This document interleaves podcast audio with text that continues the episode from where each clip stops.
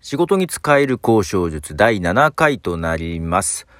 えっ、とですね、ツイッターの方で感想をいただきまして、えー、お客さんに聞かれたらやばそうっていうような感想をいただきました。これ多分あのー、金額に対する本音を探るっていう回を聞いていただいたんですけども、えっ、と、そうですね、あの多少、ふっかける、ふっかけるじゃないなその、はったりをかますところがあったりとかするのでね。まあ、ただあの内容はすでにあの、実際にプレゼンをしてですね、えっ、ー、と、登壇して喋った時に話したようなネタの一つです。なので、初出しではないのでいいのかなっていうところもあるんですけども、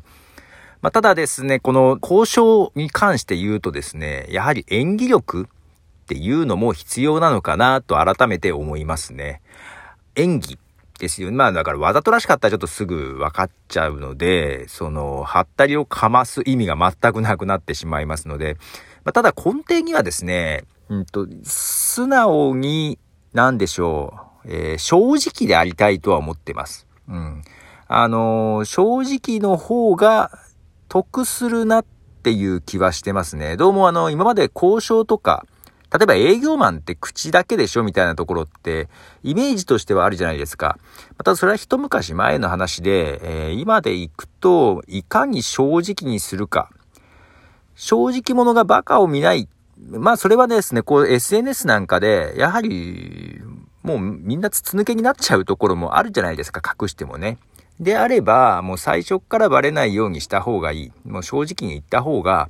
えー、総合的に見て得なんじゃないかっていうところはあります。ただ自分だけが正直でもやっぱりバカを見るので、やはりあの、まあ相手にも正直になってもらわなきゃいけないっていうところもあり、本音を探るっていうのは 必要かなと思います。うん。まあ、ただそれを探るにあたっても何にしても、やはり演技力っていうのは多少必要かなというのはですね、感じますね。とはいえ騙す。だからこの営業力とか、まあ、交渉力っていうのは、交渉術ですか？使い方次第なところはあるんですよね。このちゃんとまっとうにビジネスをしたいと思って、その上での交渉なんですけども、ある意味悪用もできてしまうところはあるんですよね。うん。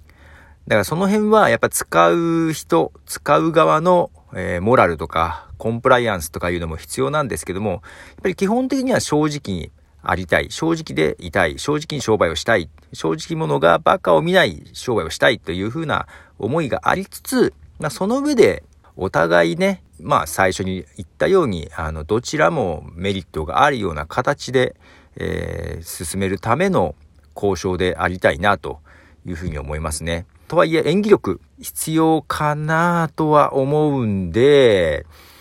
まあおすすめとしてはこういう音声配信はね、演技力鍛えられます。特にこう一人喋りをしていると演技力はね、鍛えられますね。はい。あの、やっぱりこの今一人喋りですと、相手がいないんですよ、目の前に。